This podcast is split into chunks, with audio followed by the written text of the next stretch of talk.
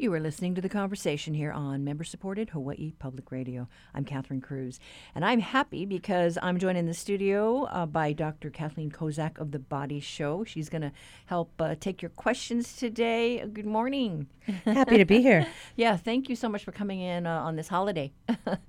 nice to have a holiday, but Yes. even better to really start to educate folks, you know, and really get, we need to get on the coronavirus task vaccination to really help the rest of our state. Remember when we used to say flatten the curve? Yes, I know. And the and the cases today, yikes. Well, you know, you've joined us at different points uh, throughout this health and economic crisis. Back in May, just as the summer was starting, the vaccines were becoming readily available. The case counts were going down. Things were opening up. But it's different now. There's 845 new cases just today, according to the state health department.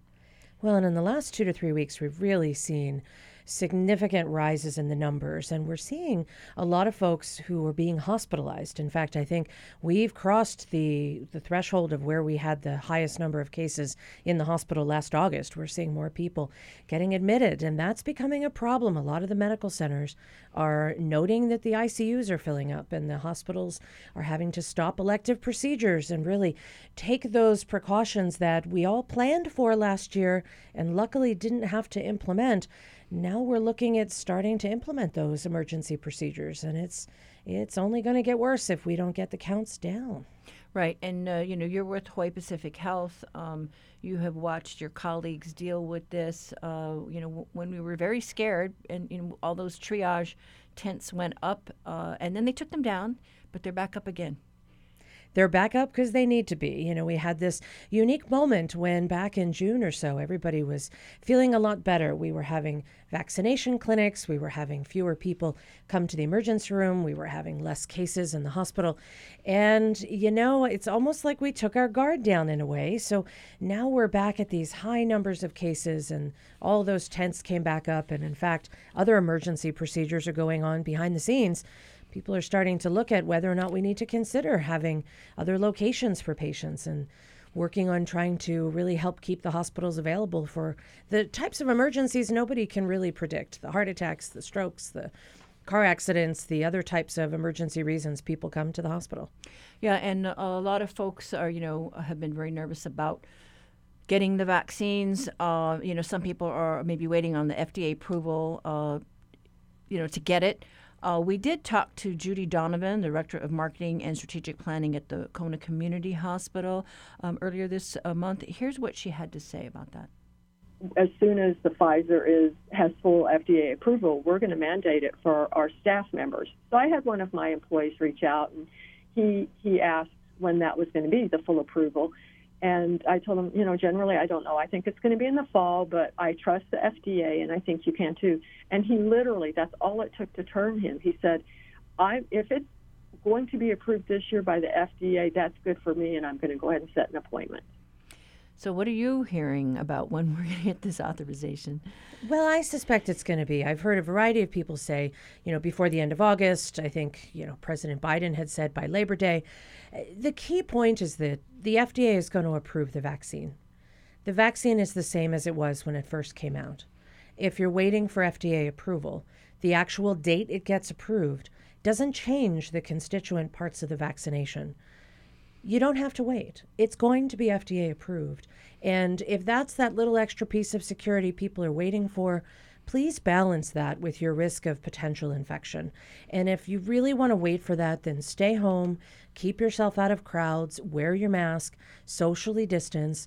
The cases that we're seeing these days tend to be from there's a, cl- cluster reports that come out from the Department of Health, and they tend to be from gatherings. And you know, how many times have people said, "Oh, well, these are my friends. I know they're okay. I'm gonna go and spend some time with them." And small groups of people, or or slightly larger groups, but within the legal limits of less than 25.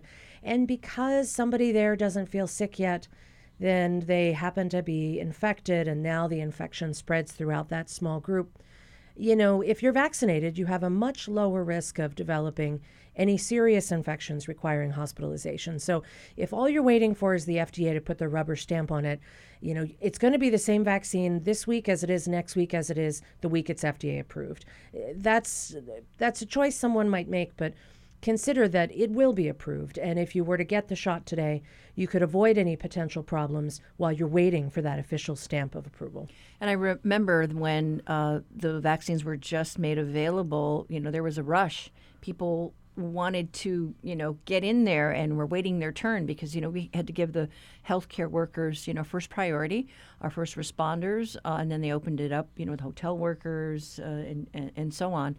Uh, and then I, I, was surprised that then there was this lag. You know, I mean, we're at 61% as far as uh, vaccinations in the state. Um, you know, and then we've got the news about the uh, the booster shots. Uh, but you know, we're hearing lots about the booster shots and the breakthrough cases. Uh, we did have a couple of listeners call in with their questions about this.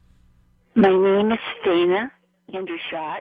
I'm calling from the island of Maui, and my question is I noticed that on the news we're given how many people are diagnosed with COVID and are in the hospital, and how many had vaccination and how many did not. Now, I know that people that have been vaccinated can contact COVID. I am 85. My husband's 91. And what status are the people who had vaccinations and were admitted to the hospital due to COVID? And for what? Do they have compromised immune systems? Were they just old? What age were they? You know, I just like to know that because I don't know whether to be really scared just because we have our vaccinations, but we are old, or it doesn't make any difference in the world. Thank you. Aloha. Hi, my name is Mary. I'm calling from Puna on the Big Island, and I wanted to know when I would get a booster shot and how I would do that. My last injection of the Pfizer vaccine was in March of this year, 2021. Thank you so much. Bye for now. So, yeah, lots of folks wondering about those booster shots. Well, I think the most important thing to recognize is that if you haven't yet been vaccinated, there's plenty of vaccine available for you. And then the second part is this is really an evolving picture. For those people who have immunocompromised situations, the reason they were recommended to get a booster shot first is because studies have shown that they don't develop the same immunity as you or I would with just two shots. So they may need a third shot to get the same immunity as we have. Now, the next part that comes up is studies so far have shown that after about six to eight months, the efficacy of the vaccination goes down a bit. There are some studies from Israel, there are some studies from the Mayo Clinic, and all of those are looking at the potential that after a certain point in time, the efficacy does go down. Originally, it was 95% for the second, two weeks after the second Pfizer shot, 94.1 after the Moderna shot, and now we're seeing that you know, six to eight months later, and this is the time when a lot of healthcare workers and elderly had been vaccinated, was January of last year, December, January, February, that now we're looking at booster shots. So the current guidelines from the CDC are looking at eight months after your second dose as the potential time when you could get a booster shot. And so far, it's been stated that around September 20th or so, they're going to start offering the booster shots for anybody who's eight months or more from their previous vaccination. And that's going to be on a rolling basis. So those who got vaccinated in March or April or May add eight months, and then that's when you might want to get a booster shot. And I know they were talking about making it available uh, initially just for those with autoimmune. Uh, you know, diseases uh, uh that were more susceptible, um, you know, to, to getting ill. I had a friend who has uh, was getting treatment for psoriasis, uh, and he called and said, "Oh, I was able to get a shot in you know in New York and on the first day when they offered it." Um, so, uh, but yeah, there, there's uh, lots of folks who who have health issues that would be in line for those. Or they take medications. So there's some great medicines for psoriasis and other skin conditions that are called biologics. And so because those particular medicines do have a tendency to reduce the immune system's ability to fight off things. In the case of psoriasis, it's trying to help the immune system not fight itself, thus the skin plaques. But in that situation, they never achieved the maximum immunity from two shots. So they're recommended to get a third shot. And that's just to get them to the regular level of immunity as somebody who doesn't have that condition or isn't on that medication. So that was the true intent of targeting that population first. Well, the state health uh, department says that 0.2% of the cases that they are tracking, are, they're called breakthrough cases, and the majority, uh, over 90% of the hospitalizations in Hawaii are still unvaccinated people. Uh, health officials are concerned uh, that number might not hold. Here's U.S. Surgeon General Dr. Vivek Murthy in a White House press briefing that we had just on Wednesday. Having reviewed the most current data, it is now our clinical judgment that the time to lay out a plan for COVID 19 boosters is now. Recent data makes clear that protection against mild and moderate disease has decreased over time.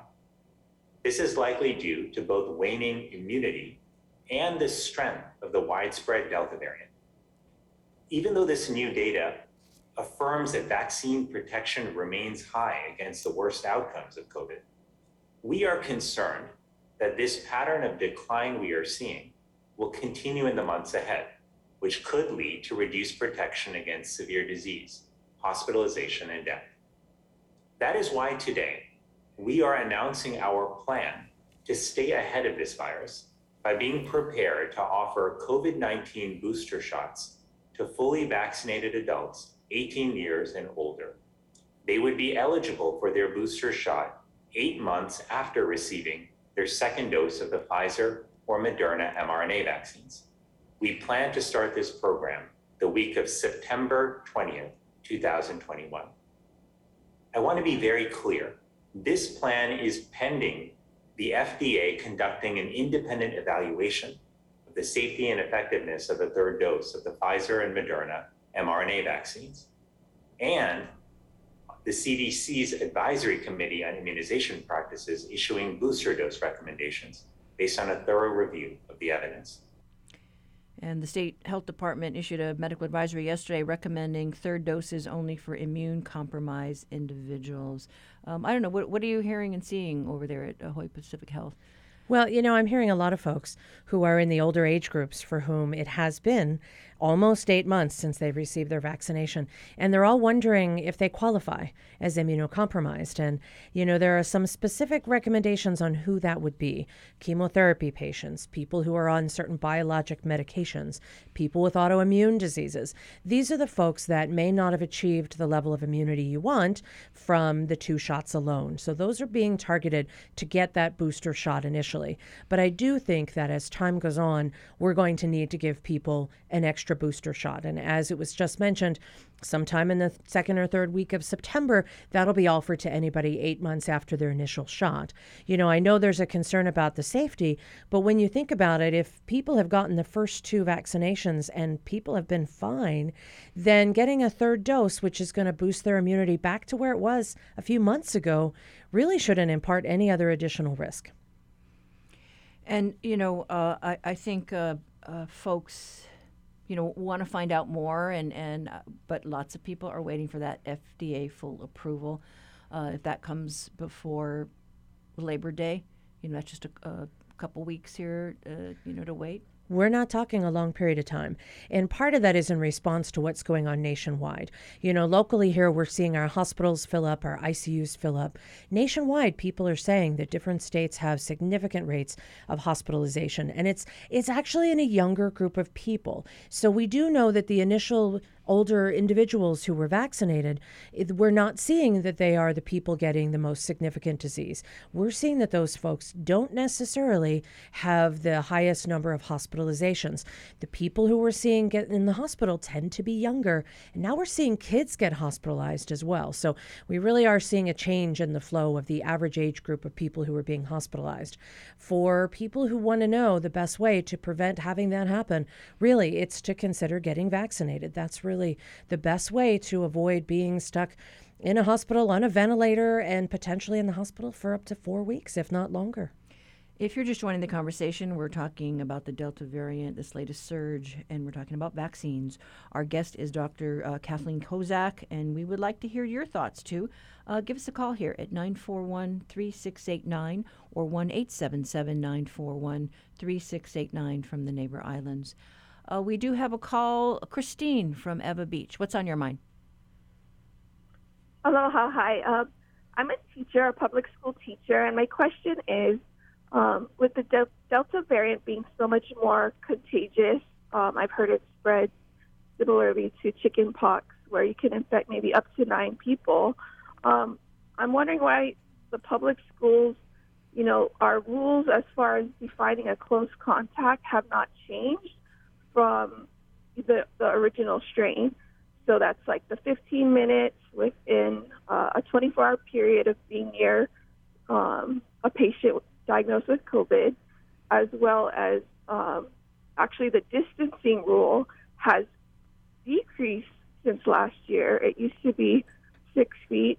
Now it's three feet when possible, and most of our classrooms are only, you know, we have students one to two feet apart. Well, that's a really good question. And you know, first, I give you credit because you are one of the heroes that I think are often not recognized. You are one of the teachers. And the important part of that is you've put yourself on the line to go ahead in front of a classroom of students and really try your best to make this school year one that's educationally successful. And that is not an easy task. So I am already in admiration of all the teachers out there who have really just tried their best to follow all the guidelines. Now, the CDC had done an analysis of the six feet versus three feet, and that was at a different time. So you're right, the Delta variant has been considered more contagious. More recent studies have shown it's probably not as bad as chickenpox with the numbers of potential cases that you could give it to in a sl- small, close quarters, but it is still more contagious than, than earlier. So I know that there are some clear concerns of what to do, and there the best we can do at this point is take a look at the research. And so far, we want to keep kids safe. I think kids wearing masks in schools is something that Hawaii has highly encouraged, if not mandated. And teachers wearing masks and getting vaccinated is also another way to protect yourself. I think that there have been outbreaks in some areas where kids have not been wearing masks, and that's been on the mainland. And honestly, we're seeing in those particular locations that there are more kids getting hospitalized. The hardest part for for a lot of folks is going to be kids wearing a mask in a classroom. And I give you credit again because you're going to have to police that in a way in your classroom with the students. And, you know, you can't wear it under your nose, you can't wear it in a way that isn't tight fitting to your face. So that's a really difficult uh, thing for you to have to do. I would encourage parents to also tell their kids, please wear your mask at school to make your job as a teacher just a little bit easier. Because if the parents are saying it and you're saying it, then hopefully that will make it easier for you. And in addition, lower the rates of transmission amongst the students. The other key aspect is, you know, students when they're not in school and the you know the bell rings and they all run outside, if they all take their mask off and they're all clustering together, that's not a good scenario. So, you know, trying your best to limit eliminate the exposure in the classroom, you can't control what happens when when the kids are out of that classroom and out of your direct line of sight. So, the the current guidelines for 3 feet were based on a previous recommendations on doing studies looking at probably a less contagious variant or a less contagious COVID. But we may have to look at that. And I know that the Department of Health and the CDC are carefully watching the rates of transmission in schools as a lot more schools across the U.S. have opened up. But thank you for your hard work. Yes, uh, you know, just know that our hearts are, are there with you because you are out there, you know, with our children and during this very difficult time when a lot of those children cannot get vaccinated. Uh, and, you know, I, I don't know what you're seeing at Kapiolani um, Women's and Children's Center. You know, the, the numbers have gone up. They have gone up. It's kids getting admitted, but also it's pregnant women who are also getting admitted. And Kapiolani is a women and children's hospital. So we are seeing a younger rate of people with who are getting exposed and getting COVID. And we do see higher rates of children getting infected. And not everybody who gets infected is going to wind up being hospitalized. There were some fairly good data early on to suggest that kids do relatively well if they have exposure to COVID, unless they have other comorbidities or other medical conditions. But that doesn't mean that it's for everybody. And, you know, there's always that five out of a 100 might have complications, and you never want to be one of those five. So that's really the harder part of it. We do see that the kids come home to big families, and, you know, it may be the grandparents or the uncle who didn't get vaccinated. So if the kids bring the vaccine home, to their family members, or they not the vaccine, if they bring the infection home to their family members, then that could actually lead to other family members getting exposed and getting sick. So it's not just the child, it's also the community of people around them. And that becomes really important because that's sort of how we're starting to see some of the spread. Yeah, you talk about um, moms. You know, uh, we talked with uh, Dr. Uh, Men-Jean Lee. She's the chief of maternal fetal medicine at University Health Partners of Hawaii. And she says she gets lots of questions from her patients about the vaccines when it comes to fertility. Uh, here's what she had to say. One of my patients today asked me, "Oh, well, you know, I have I've got a daughter who's 14 years old. Do I want to give her the vaccine because what if the vaccine attacks her ovaries?" And so to try to help dispel that fear, we know that different viruses attack different organs in the body. For example, when we had Zika a few years back, we knew that Zika was attacking baby brains because it's considered a neurotropic virus, so it likes to attack nerve cells. We also know, for instance, mumps attacks the gonads or the sexual organs, so it can give you inflammation of the testicles, okay, or ovaries. However, in the year and a half that COVID's been around, there's been no reports of COVID virus attacking testicles or ovaries. And so it's very highly unlikely that COVID infection or COVID vaccine is going to be attacking ovaries or testicles. So it should not have any impact on fertility. And then recently there was another large study that showed the results of the registry of pregnant women that have received the vaccine. And they showed that there was no increase in miscarriages, no increase in birth defects, no increase in premature labor, and no increase in stillbirth in women who have taken the vaccines compared to women prior to COVID infection or COVID pandemic days that were pregnant. And that's important. You you want that reassurance, right, for for women out there. Absolutely. I've actually had several physician patients who have gotten pregnant, and early on, even before those studies were done, they said, you know, we know that this is going to be something we have to take seriously. And they got vaccinated. So when I told some of my other pregnant patients, hey, I have some some colleagues or some patients who are doctors, they got vaccinated, just that reassurance that it's going to be okay.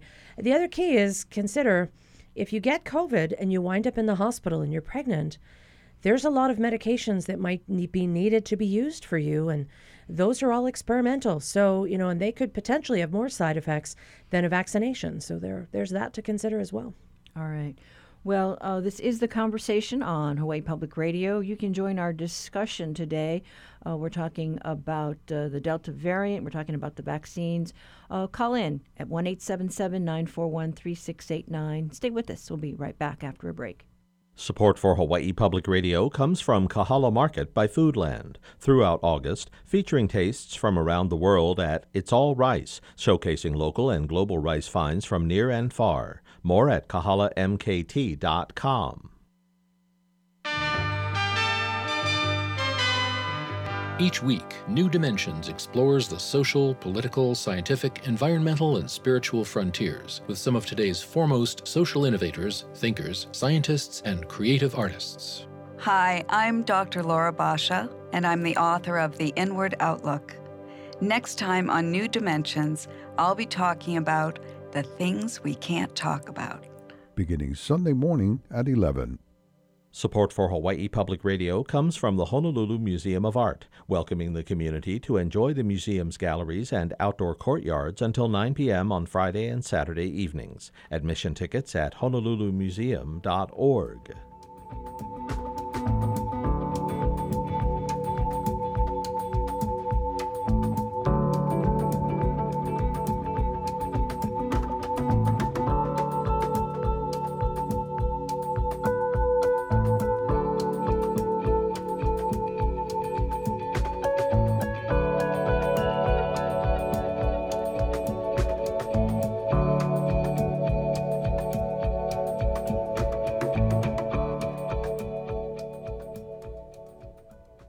are back with the conversation here on Hawaii Public Radio. We do have a couple of a calls couple in of... the queue.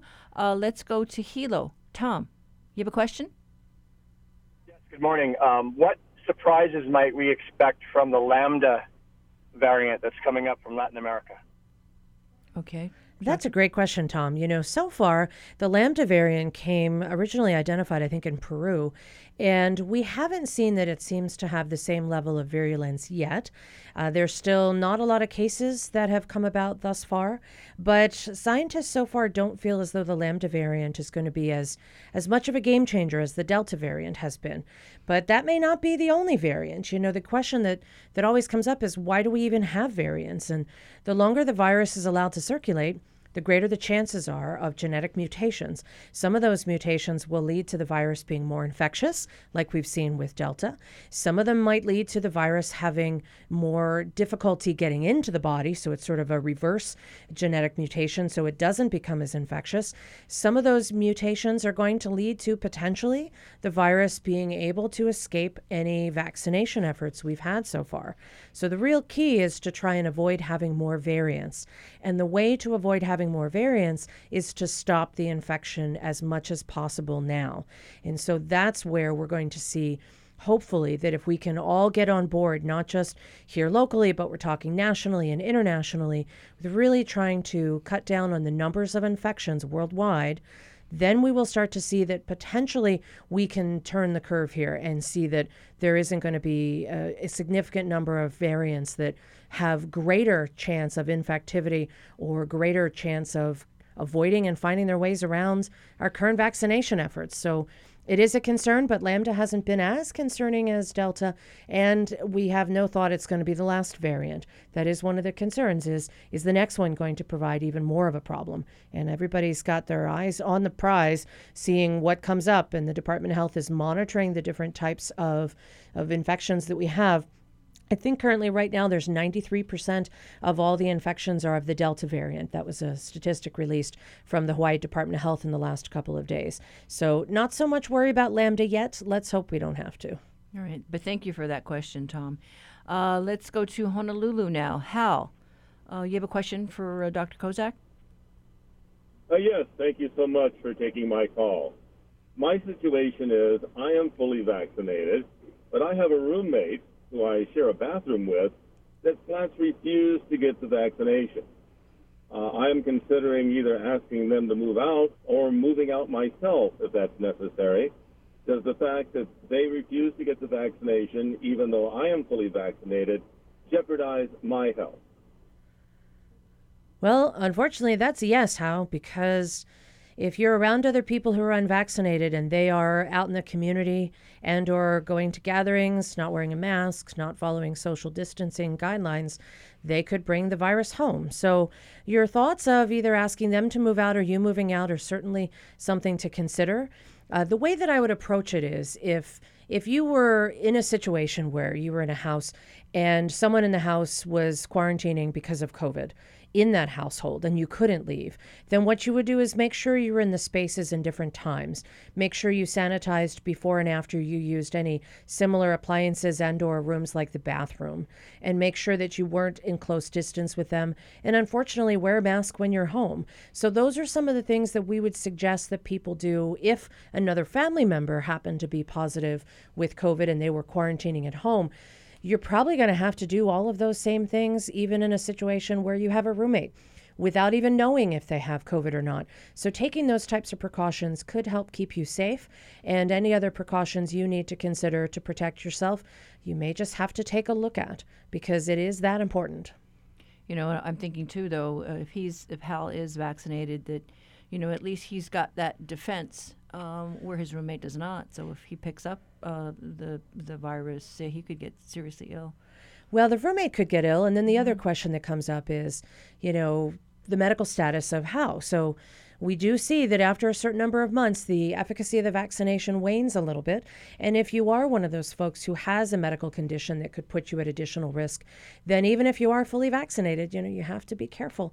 And it's hard when people very close to you are not following the same guidelines. And so that, that does become a difficulty. And I realize that's a struggle, Hal, and I, I wish you luck.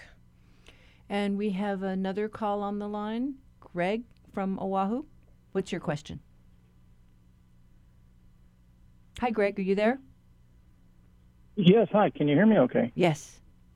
Oh, aloha. Thanks for taking the call.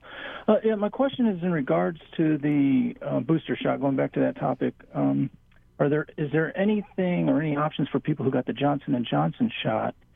And if there aren't, is it okay for them to go ahead and get the Moderna or Pfizer so that they can uh, have that option in the future? Great question, Greg. Right now they're studying the efficacy of the Johnson and Johnson shot and the longevity of that. And in fact, the J&J shot showed a lot of potential with the Delta variant. So that was actually a pretty positive finding from the studies so far. There are some folks who might be recommended to get the Moderna or Pfizer shot depending on their other medical conditions so that if they do have one of those situations where they're immunocompromised or they have other medical conditions that put them at high risk, whether it be pulmonary conditions or heart conditions or some of the other things that could potentially make them have a higher risk if they were to get exposed, then there are some folks who are looking at getting cross vaccinated, so vaccinated with a different type of vaccine there hasn't yet been any potential negative to doing so. You know, I suspect that we're probably going to wind up wanting to mix these vaccinations to try and boost the various angles at which the body can help protect itself from COVID if there was an exposure. In the UK, early on, they actually were doing some mixing and matching because they actually needed to. They did an AstraZeneca shot and then they used a different shot subsequent to that. And they saw that that, that benefit was actually uh, something that was synergistic. It worked really well. Uh, so I don't think that right now there's not an official word on the J&J shot, but do be aware that it did offer very good protection against the Delta variant and that if there is going to be a booster shot for J&J, it may be J&J, but a great idea would be to mix that ability of the body to have various types of protection and consider that cross vaccination. So there are ongoing studies right now to take a look at that. And let's go back uh, to this issue of pregnant women and um, and COVID. Uh, we have a call from Beth from Honolulu. My name is Beth. I'm calling from Oahu. And uh, I had HELLP syndrome when I was pregnant, which was a white blood cell issue. And um, one of the complications of some of the shots is people uh, do not produce, it, affects their ability to make white blood cells. In fact, people have died of, of that after having the shot. So, is there any data for that population of women who have had HELLP syndrome and how they react to the vaccination? well, you know, we reached back out to Dr. Uh, Men-Jean Lee, the uh, chief of maternal fetal medicine, uh, with this question. She told us that there are no obvious reports of the COVID 19 vaccines impacting white blood cells, but she recommends a personal consultation with a maternal fetal med- uh, medicine specialist to address your specific concerns. And she reminds listeners that the CDC, the American College of uh, Obstetricians and Gynecologists, and the Society for Maternal Fetal Medicine uh, they are recommending that all people who are pregnant get vaccinated. But Dr. Kozak, for listeners who might not be familiar with this syndrome that Beth is talking about, yeah, it's actually a pretty rare situation.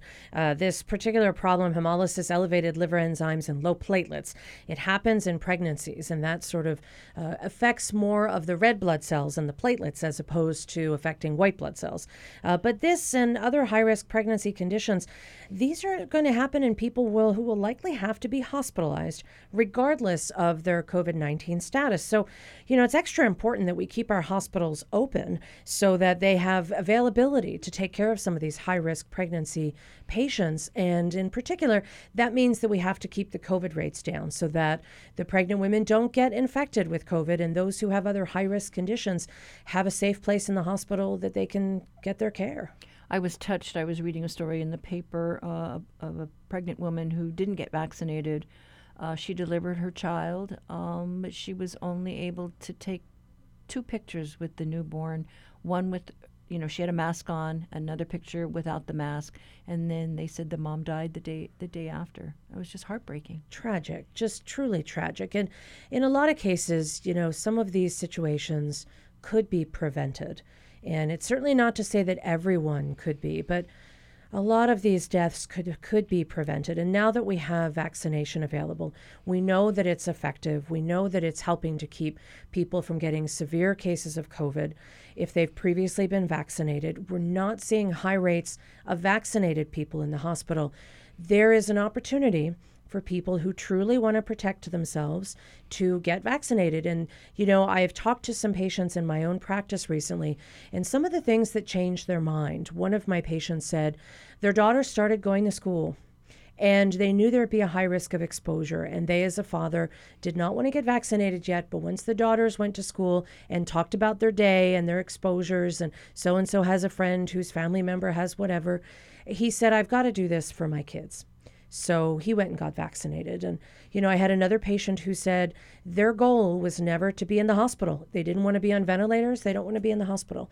And they looked at the statistics that today show over 90% of the hospitalized cases are in unvaccinated.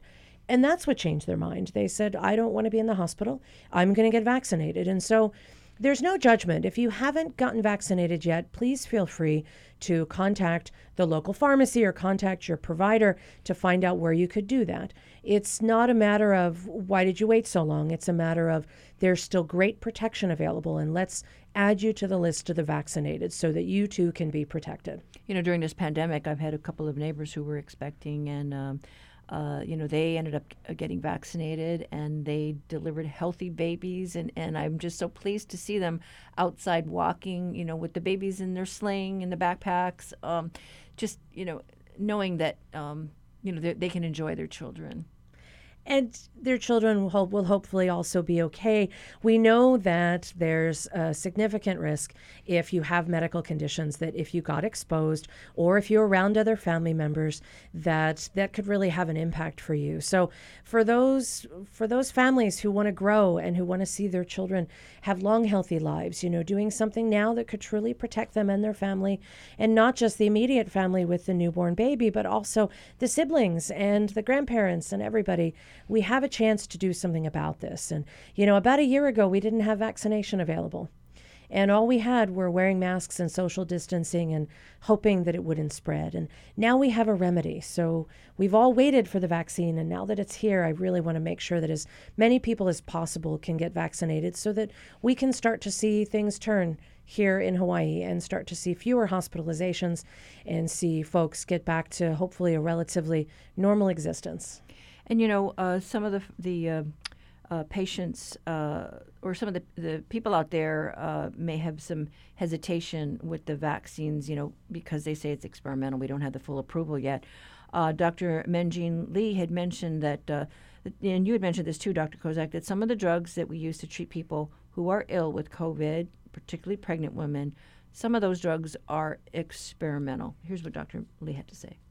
Some of these other medications that we've had to create to treat COVID infection, like the Regeneron monoclonal antibodies or some of the antiviral medications like remdesivir.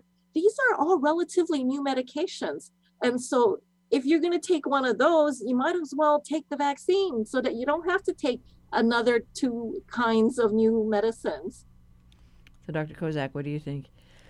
Well, I would agree. I think, you know, there's a lot of new medicines that have been developed or repurposed.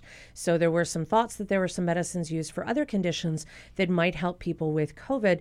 And what we're seeing so far is there really is no magic bullet. We don't have a treatment that, if you take this, will help to treat COVID and keep you from getting significantly sick. So, although there are a lot of efforts to try and find different antibodies, or they were using plasma, or there's been a variety of different things like remdesivir and and all these other types of biologic treatments, the monoclonal antibodies, we are just not really seeing any one particular medicine be a game changer yet. And so often it's a combination of two or three different medicines. And that also can be a risk because some of these medications may cross through the placenta and therefore expose pregnant women and their potential future children to some side effects we don't even know about because it's never been tested in that situation. Yeah, I mean, you know, we're hearing about the there was the malaria drug, the deworming drug, and and some other uh, countries are using some of these um, because maybe they don't have the vaccine. Well, and each time that they've done some bigger studies on those drugs, they found that they really don't have the efficacy that initially was thought. So, taking some of the medications that really haven't been proven to be successful is a risk in and of itself. For countries that have no other option, who don't have any vaccine available, it's it hasn't been proven to help, but it, if it helps people to feel as though they should take this seriously and socially distance and wear masks and wash hands and do all those sorts of things, it's all they have. We here on Oahu have, and throughout the islands, have a lot of potential ability to prevent this with vaccination. So we are in a different position, and hopefully people will seriously consider that. And a question from John from Honolulu How do we battle disinformation about unproven COVID treatments? Uh, you know, he, he talks about ivermectin. Well, I think the biggest issue is to make sure you know where you're getting your information from. You know, I've I, I often challenge patients who say they found something on the internet, and I say print it out, bring it in, or write down what the source is, because there's some really good medical websites, Mayo Clinic, John Hopkins, CDC, Department of Health. These are places that provide really helpful medical information. But getting something from Facebook or from your friend who heard from somebody else is probably not your best source of medical information. So talk to your doctor, talk to uh, talk to folks who you know have access to better resources. It's it's really important that you make sure you know what you're hearing and know what the story is behind it headlines are just that. That's not the full story. So be careful what your sources are and try and go to reputable medical centers. The New England Journal of Medicine has fabulous information, but it's often a little hard to read. But that that would be the type of location I would say to go to when you're looking to get information on some of these new treatments or even information about vaccine efficacy. And uh, you know there are many uh, listeners who uh, called in and uh, recorded their positions on uh, whether or not to get the vaccines. Uh, here's one from Sophie.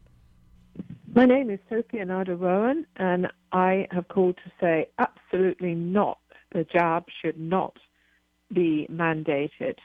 Everyone has got free choice, should have free choice at all times what goes into their body. So, no, absolutely no.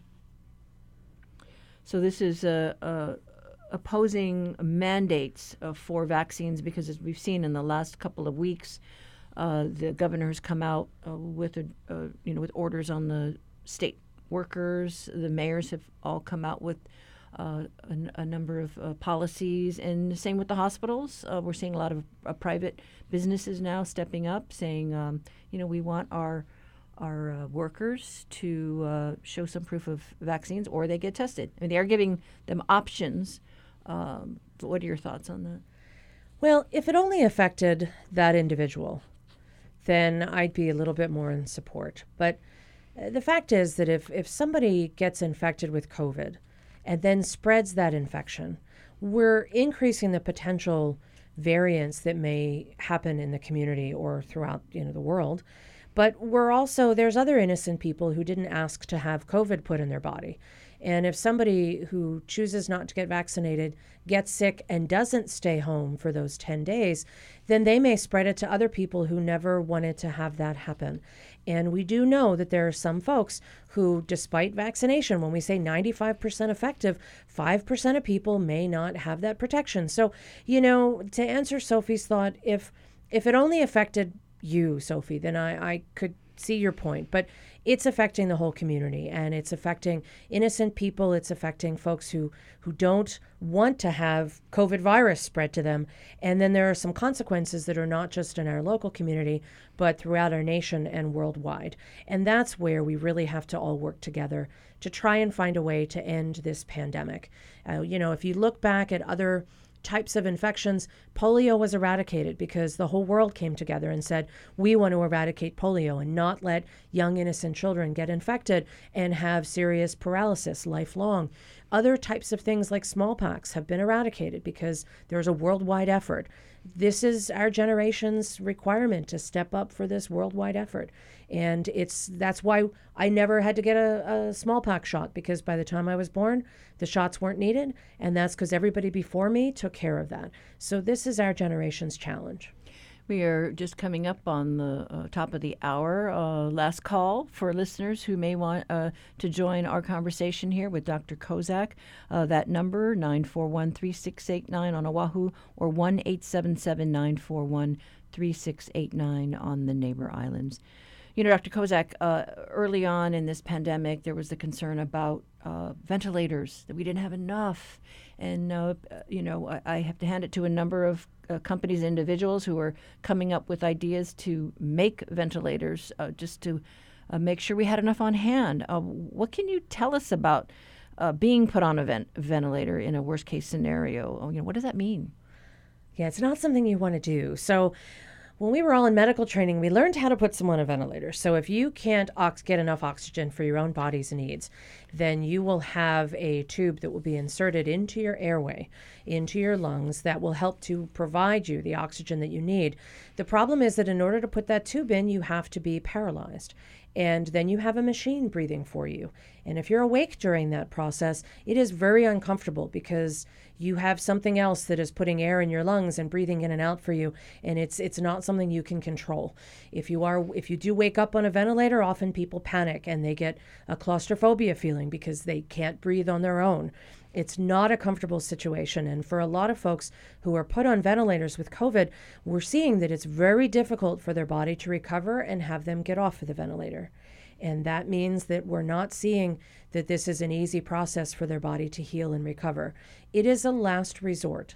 And you don't, you, if you can avoid it, at all possible, you should try and avoid it. And I've heard that, yeah, it, it's not good to be on a ventilator for a very long time, that it does, um, does there's long term effects body. on yeah. the body. Absolutely. There's atrophy of your respiratory muscles because you're not actively using them. And it can damage parts of your body. There's pneumonia you can get from just being on a ventilator and having a plastic tube in your airway. There's there's other consequences of being in bed for a long period of time and being paralyzed.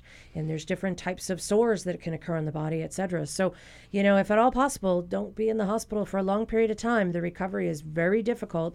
And we are seeing that the average length of stay for COVID patients is four weeks versus four days for most other medical conditions. It is a long haul, literally. And we have a question coming in from Kailua Evan. Uh, he wants to know about testing on the island. Uh, he thinks we're maybe we're not doing enough. Uh, he's been living on the mainland. Well, it's an interesting question. There's some new technologies that are trying to develop home kits and testing at home, in addition to the fact that the state has offered a lot of sites for testing. But I would please uh, uh, implore people, if they go to some of the free testing sites, to wear a mask and socially distance because there are some pictures that I've seen of large crowds of people together waiting to get tested. And I'm like, well, if you weren't positive before you showed up, don't get hmm. positive in the line to get tested. Um, I do think that there's there's an element of surveillance testing, and that's something that we really haven't done a lot of. But it's just because we're trying our best to keep up with dealing with the infections that we're seeing. Yeah. So at this point, uh, you know, we've got enough of. Uh, the PPE, we've got um, tests, we've got uh, vaccines now, and uh, you know we just need people to do their part and help us uh, get through this. You know, our healthcare systems are strained, our healthcare workers are tired. Uh, we've got help coming. Uh, we've got we've seen some nurses, traveling nurses, come to the neighbor islands. There'll be more uh, next week uh, here on Oahu. We will get some uh, to help our nurses who are just exhausted, just exhausted. So yeah, the state's overburdened right now. It really is. This is the this is the time. We were hoping we wouldn't hit this with the pandemic and having the overwhelm of the medical system, and we're at that point now. So this is this is really crisis mode, and I do thank all of the nurses who have gone way beyond, and all of the physicians and first responders who have done their absolute best to try and keep everyone safe. Now it's our turn to do the same. And we want to end with um, something that Dr. Uh, Libby Char, State Health Director, said a week ago that uh, each of us has a responsibility to pre- protect ourselves against COVID 19. Today, I'm asking you to prepare like you would for a hurricane or other natural disaster. What's your COVID plan? Where will you isolate if you test positive? Who will help take care of your family members or your kids if you're sick? Who will help you get groceries? Think about this. Make your plan now. Make agreements with your friends and neighbors, especially those who are vaccinated. And you should get vaccinated too so that you can help when they need you. Take every step to protect yourself.